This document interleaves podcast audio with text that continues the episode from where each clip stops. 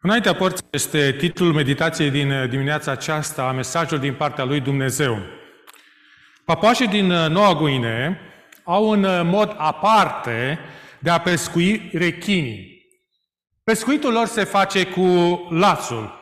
În timpul refluxului caută văgăunile care puține adânci sau chiar sapă văgăuni care cât să încapă doar capul și burta rechinilor. Când uh, fluxul vine, rechinii se ascund pentru o dihnă în aceste văgăuni. Ei intră doar cu capul și cu burta, lăsând coada afară. Un scufundător curajos uh, coboară în apă cu un laț pregătit și printr-o smulcitură agață lațul de coada rechinului.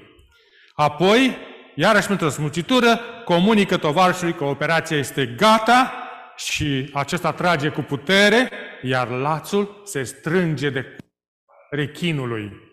Cu puțin efort, trag rechinul afară, uh, unde îl omară cu sulițe din bambus. Uh, vrăjmașul uh, sufletelor sapă gropi, gropi foarte frumoase pentru fiecare. Pregătește lațul în așa fel când se așteaptă mai puțin omul ca să fie prins. În 1 Tesalonicei, capitolul 5, versetul 7 spune De aceea să nu dormim ca ceilalți, ci să veghem și să fim treji. Vom aborda această temă în uh, prezentarea de astăzi. Matei 24, versetul 44 spune așa. De aceea și voi fiți gata, căci Fiul omului va veni în ceasul în care nu vă gândiți. Ucenicii l-au întrebat pe Mântuitorul în Matei, capitolul 24, versetul 3. Care va fi semnul venirii tale și șitului veacului acesta? Mântuitorul oferă semne din lumea politică, socială și religioasă. Și spune în Marcu, capitolul 13, versetul 29, tot așa când veți vedea aceste lucruri împlinindu-se, să știți că Fiul omului este aproape, este chiar la uși. Apoi spune trei pilde. Prima, este în Matei, capitolul 24, versetul 45 și până la 51. Aceasta contrastează doi slujitori. Versetul 45. Robul credincios și înțelept pe care l-a pus stăpânul său peste ceata slugilor sale ca să le dea hrană la vreme hotărâtă. Celălalt verset, 48. Dar dacă este un rob rău care zice în inima lui, stăpânul meu zăbovește să vină. Adevăratul caracter al slujitorului rău se când stăpânul zăbovește să vină. Deci, spune el, stăpânul nu se va întoarce prea curând. Acea credință îi îndepărtează uh, orice simț al responsabilității. Și mai mult, versetul 49 spune, va începe să bată pe tovarășii lui de slujbă și să și să bea cu bețivii. Contratul dintre cei doi servitori este extrem. Slujitorul bun înțelege că absența stăpânului îi crește responsabilitatea. Trebuie să muncească mai mult, să fie mai conștiincios decât oricând. Știind în cele din urmă că cel din urmă a trebuit să dea socoteală, fie că stăpânul se va întoarce de vreme sau târziu, el dorește să fie găsit îndeplinindu-și slujba. Servitorul rău a perceput uh, absența stăpânului ca pe o de, ocazie de a petrece. A renunțat la orice constrângere, s-a eschivat de orice responsabilitate. A făcut orice l-a înclinat inima să facă. Pentru că nu era nimeni care să-l privească. Până se întoarce brusc, versetul 50.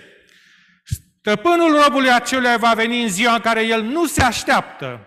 Robul credincios este răsplătit dincolo de orice așteptări. Este promovat la cea mai înaltă funcție de onoare. Este promovat, îi se acordă uh, privilegii care oglindesc prerogativele maestrului însuși. Versetul 47. Va pune peste toate averile sale. Aceasta înfățișează răsplata veșnică pentru credincioși. Și să uh, citim câteva versete în acest sens. 2 Timotei, capitolul 2, versetul 12. Dacă răbdăm, vom și împărăți împreună cu El. Romani 8 cu 17. Împreună moștenitor cu Hristos, dacă suferim cu adevărat împreună cu El, ca să fim și proslăviți împreună cu El. Apocalips 3 cu 21. Celui ce va birui voi da să șadă cu mine pe scaunul meu de domnie. Vă place cum sună?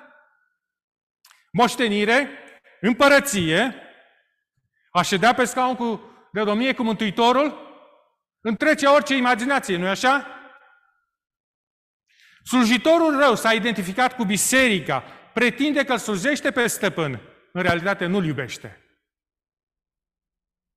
Și nu așteaptă întoarcerea lui. De fapt, nu pare să creadă că maestrul se va întoarce sau cel puțin nu prea curând. Lipsa lui de credință încurajează conduita lui rea. Când stăpânul se întoarce, său este expus pentru ceea ce este. Pedeapsa lui este severă. Matei, capitolul 24, versetul 51. Îl va tăia în două și soarta lui va fi soarta fățarnicilor. Acolo va fi plânsul și scrâșnirea dinților. Atitudinea lui cinică cu privire la întoarcerea stăpânului este emblematică pentru necredință. 2 Petru 3, versetele 3 la 4 spun să știți că în zilele din urmă vor veni barjocoritori plini de barjocuri, care vor trăi după poftele lor și vor zice, unde este făgăduința venirii lui?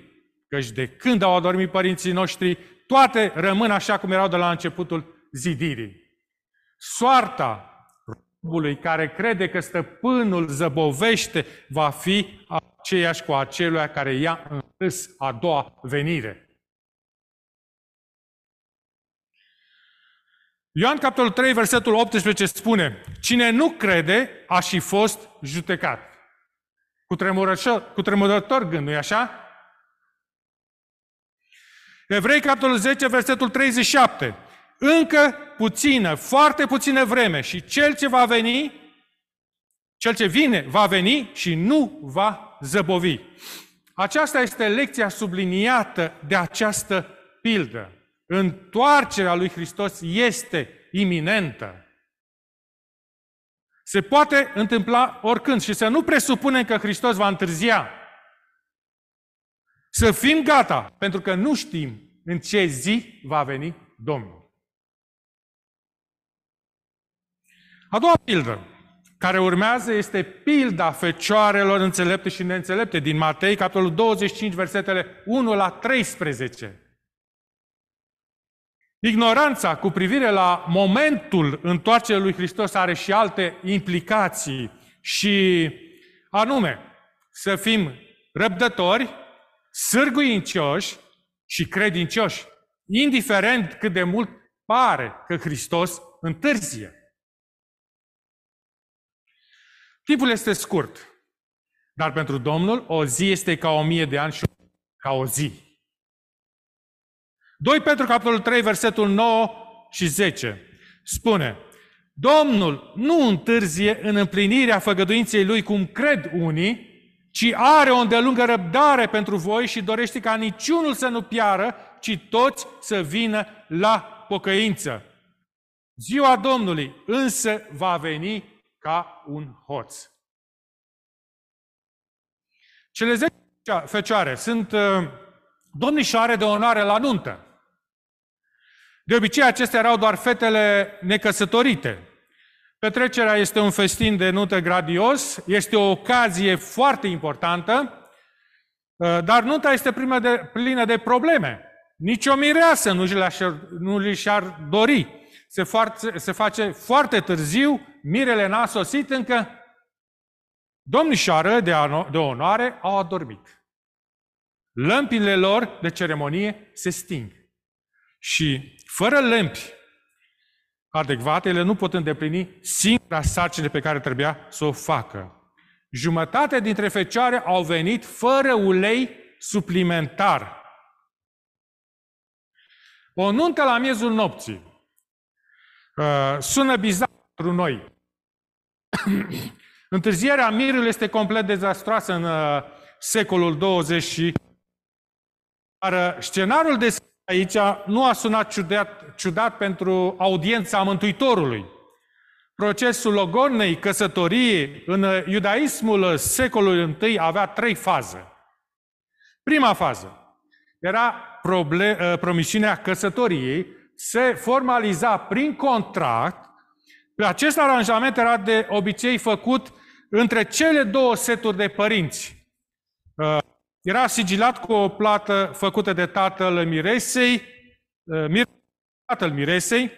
Faza a doua era logorna, începe, începea cu schimbul de jurământe în public, se schimba cadouri între cei doi, uh, un cuplu logonic se angaja în mod legal să se căsătorească unul cu celălalt, Uniunea nu putea fi ruptă decât prin divorț. Dar căsătoria nu era pe deplin desăvârșită decât după faza a treia, ce anume sărbătoarea nunții.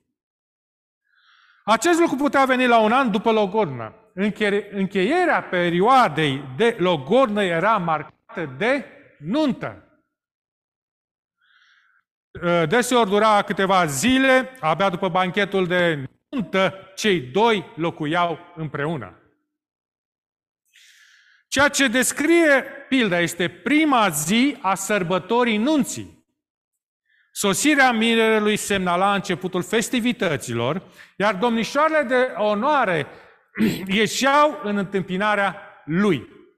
Îl escortau pe străzi până la destinație cu lămpi alimentate cu ulei. Nunta era programată după apusul soarelui, pentru confortul oamenilor care călătoreau pentru a ajunge acolo. Dar în acest caz mirele a întârziat foarte mult. Și nu ni s-a spus motivul întârzierii. Trebuie să fi fost ceva foarte semnificativ sau inevitabil. În mod clar, mirele nu era indiferent în privința nunții. Nu era indiferent față de mireasa lui. Pentru că atunci când a sosit, n-a fost dispus să aștepte încă un minut pe ce pe ceremonia. Rămăseseră acolo în ciuda întârzierii. Totul era gata, cu excepția celor cinci domnișoare de onoare. Ele părăsiseră localul pentru a încerca să cumpere ulei. Absența lor era pentru mire. A fost neglijent, neglijent din partea lor să nu aducă ulei de rezervă. Ar fi trebuit să fie pregătite pentru o posibilă întârziere. Păstrarea lămpii aprinse era singura lor datorie. Irresponsabilitatea lor era asemănătoare cu neglijența bărbatului din Matei, capitolul 22, versetele 11 la 14, care acesta a venit la o nuntă regală, fără a fi îmbrăcat corespunzător era o insultă la adresa mirelui. De îndată ce s-a aflat că vinere mirele, fecioarele s-au trezit din somn. Au ieșit să cumpere ulei. Cu siguranță. Era o încercare dificilă la acea oră din noapte. Matei, capitolul 25, versetul 10 spune, pe când se duceau ele să cumpere un de lemn, a venit mirele, cele ce erau gata au intrat cu el de nuntă și s-a încuiat ușa. Ele au ratat venirea lui. Când s-au întors, au implorat să fie admise la ospăți, dar mirele a fost hotărât. Ele nu și-au îndeplinit singura datorie pe care o aveau. Răspunsul mirelui este înfiorător în Matei 25, versetul 12.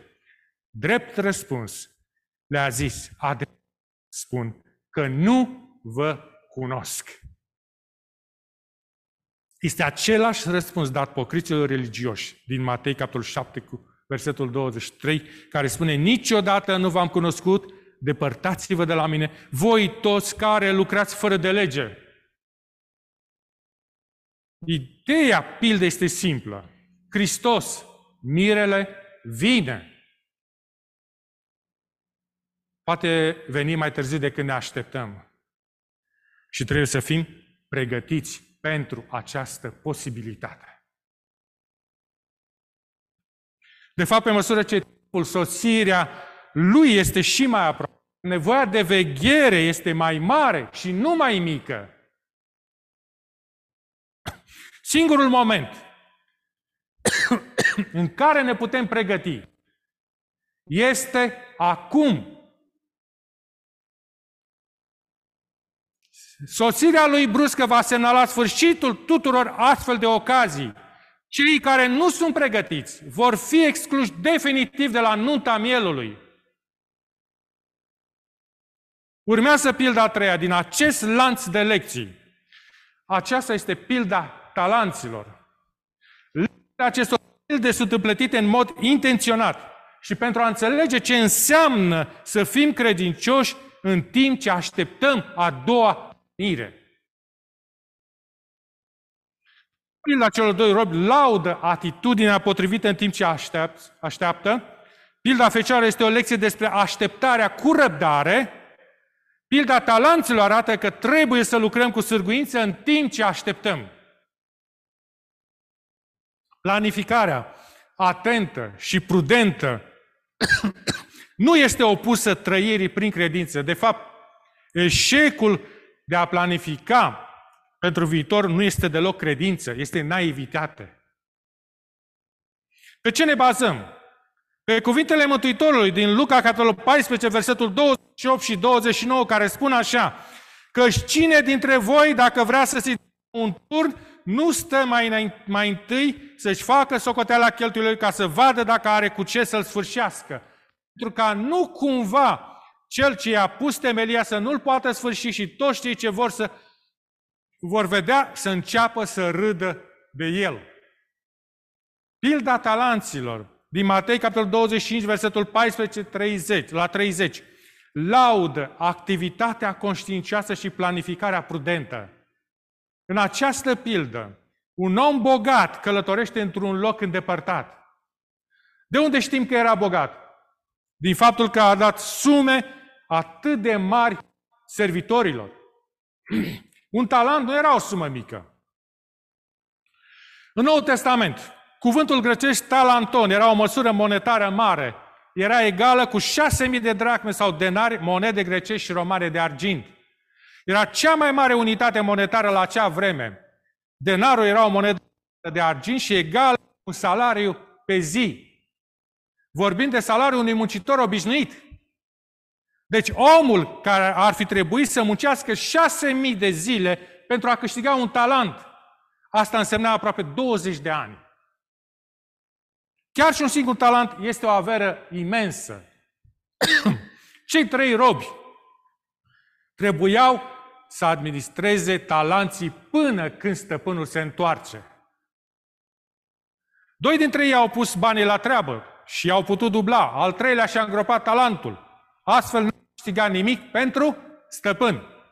Și această pildă nu trebuie confundată cu pilda polilor din Luca, capitolul 19, versetele 11 la 27. Există cele, esența celor două pilde și lecțiile lor sunt asemănătoare, dar detaliile și contextul sunt diferite. Ori de câte ori Scriptura abordează subiectul celei de-a doua veniri, o face pentru a ne încuraja să veghem. Revenim la pilda talanților. Ea ne spune că în timp ce așteptăm, trebuie să lucrăm. Cele două pilde anterioare au arătat că așteptarea trebuie temperată cu răbdare. Această pildă ne spune că la revenirea lui, el ar trebui să ne găsească ocupați. Omul bogat din pilda talanților îl reprezintă pe Domnul Hristos. El numește slujitori care să se ocupe de treburile sale, le dă resurse, așteaptă ca ei să acționeze ca administratori fideli. De fapt, le acordă împuternicire de plină pentru a gestiona resursele. Un servitor a primit talanți, al doilea a primit doi și al treilea un talent. Fiecărui om i s-a dat o responsabilitate în conformitate cu abilitățile sale. Primul slujitor era în mod clar cel mai priceput, așa că i s-a încredințat cel mai mult. Evaluarea stăpânului asupra caracterului său s-a dovedit a fi exactă. Matei, capitolul 25, versetul 16 și 17, spune că îndată cel ce primise cei cinci talanți s-a dus, i-a pus în negoț și a câștigat cu el alți cinci talanți. Tot așa cel ce primise doi talanți a câștigat și el doi cu ei. Neștiind cât timp vor avea, cei doi s-au apucat repede de treabă. Și textul Bibliei spune, îndată au tranzacționat și investit Ambii au dublat valoarea resurselor încredințate. Dar al treilea, n-a făcut altceva decât să îngroape talentul în pământ, așa spune versetul 18. A profitat de absența stăpânului pentru a, fa- pentru a face ce voia pentru el însuși. Irresponsabilitatea lui a făcut ca resursele să nu aducă profit. Călătoria maestrului a fost una lungă. În acea cultură era imposibil să călătorești pe distanțe lungi, pe un orar uh, definit. Servitorii nu știau când se va întoarce stăpânul. Matei, capitolul 25, versetul 19. După multă vreme, stăpânul robilor acelor s-a întors și a cerut socotea. Slujitorii credincioși au fost lăudați și răsplătiți în mod egal. Cuvintele către cei doi au fost identice. Versetele 21-23, care spun așa, Bine, rob bun și credincios, ai fost credincios în puține lucruri, te peste multe lucruri. Intră în bucuria stăpânului tău. Ei au fost onorați pentru credincioșia lor, nu pentru mărimea profitului pe care l-au obținut. Antia Corinteni, capitolul 3, versetul 8, spune că fiecare își va lua plata după osteneala lui. Și răspunsul maestrului arată că el este milostiv și generos, i-a răsplătit cu o autoritate extinsă, oportunități sporite și cu un loc de bucurie. Recompensa lor înfățișează clar cerul. Paradisul nu este un loc de plictiseală eternă și inactivitate. Este plin de exaltare și onoare, de oportunități extinse de slujire și de cea mai mare bucurie a părtășiei nesfârșite cu Hristos însuși. Făgăduințele lui sunt uh, pline de imagini similare care semnifică cerul. Cum a răspuns uh, slujitorul necredincios? A încercat să îndepărteze judecata pe care o merita. A pretins că a fost paralizat de groază. Matei, capitolul 25, versetul 24 și 25 spune așa.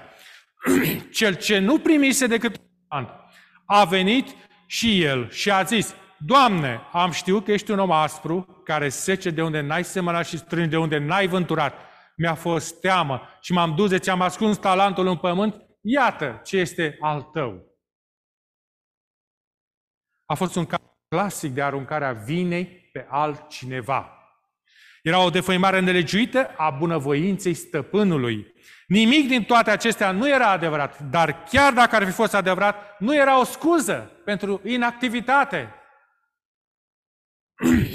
Stăpânul l-a judecat după cuvintele lui? Dacă el așa credea ce era stăpânul atunci, ar fi depus banii la bancă, nu i-ar fi dublat, dar cel puțin ar fi câștigat o dobândă. Cel mai rău lucru pe care putea face era să-și îngroape talentul și în felul acesta era garantat că nu va câștiga nimic. Afirmația că a fost împiedicat de frică a fost o minciună. Adevărata lui problemă a fost lenea. Este din uh, versetul 26 care spune rob viclean și leneș. Celul de-al treilea slujitor îi lipsea în realitate atât frica cât și respectul față de stăpân. Matei, capitolul 25, versetul 30 spune Pe robul acela netrebnic, aruncați-l în întunericul de afară, acolo va fi plânsul și scrâșnirea dinților. Pedeapsa lui este asemănătoare cu a robului din prima pildă. Și din nou, limbajul evocă imaginea iadului, adică a pierderii pentru veșnicie. Slujitorul neprofitabil aparține aceleași categorii cu slujitorul rău și cu picioarele neînțelepte. Cum arată această categorie? Este imaginea omului lumesc, nepăsător, arogant în indiferența lui, neascultător față de stăpân. Din punctul în care stăpânul se întoarce, pilda a treia urmează același model ca și cele uh, două anterioare. Robul neprofitabil este prins, nepregătit, necredincioșia lui este expusă, vinovăția lui nu poate fi justificată, iar pedeapsa este înfricoșătoare de severă. Cele trei pilde ne spun că întoarcerea Mântuitorului este inevitabilă și ne vorbește despre judecata iminentă. El ne îndeamnă să fim pregătiți. Cele trei pilde pun în contrast credincioșia și necredința, înțelepciunea și nebunia, pregătirea și indiferența. De fapt, aceste trăsături deosebesc pe credincioși de necredincioși. Nimeni nu-și imaginează un creștin autentic ca fiind căldicel. Aceasta pentru că Mântuitorul a exclus posibilitatea salvării unui laudician. Apocalipsa, capitolul 3, versetul 16, dar ești căldicel, nici rece, nici în clocot, am să te vărs din gura mea. Nu ești un creștin autentic dacă nu aștepți întoarcerea lui Hristos. Dacă n-ai dorința de a-L întâlni. Pavel spunea în 2 Timotei, capitolul 4, versetul 8, Mă așteaptă cu nuna neprihănirii pe care mi va da Domnul în ziua aceea, Domnul judecătorul cel drept, și nu numai mie, ci și tuturor celor ce vor fi iubit venirea Lui. Întreabă-te, iubești venirea Lui sau te îngrozește ideea? Între acțiunile militare celebre se număra acțiunea generalului Cartaginei Hannibal. El a invadat uh, Italia, armata lui era formată din 50.000 de pedestri, 9.000 de călăreți și 37 de elefanți. A traversat munții Pirinei și apoi Alpi, cu armata în doar 15 zile. Când străjerii se așteptau cel mai puțin, Hannibal a ajuns la porțile Romei. Un strigă de groasă a străbătut atunci orașul. Hannibal, înaintea porții! El a surprins armata romană nepregătită și a distrus-o. Cele trei pilde studiate astăzi ne dau un mesaj clar. Ziua Domnului va veni pe neașteptate.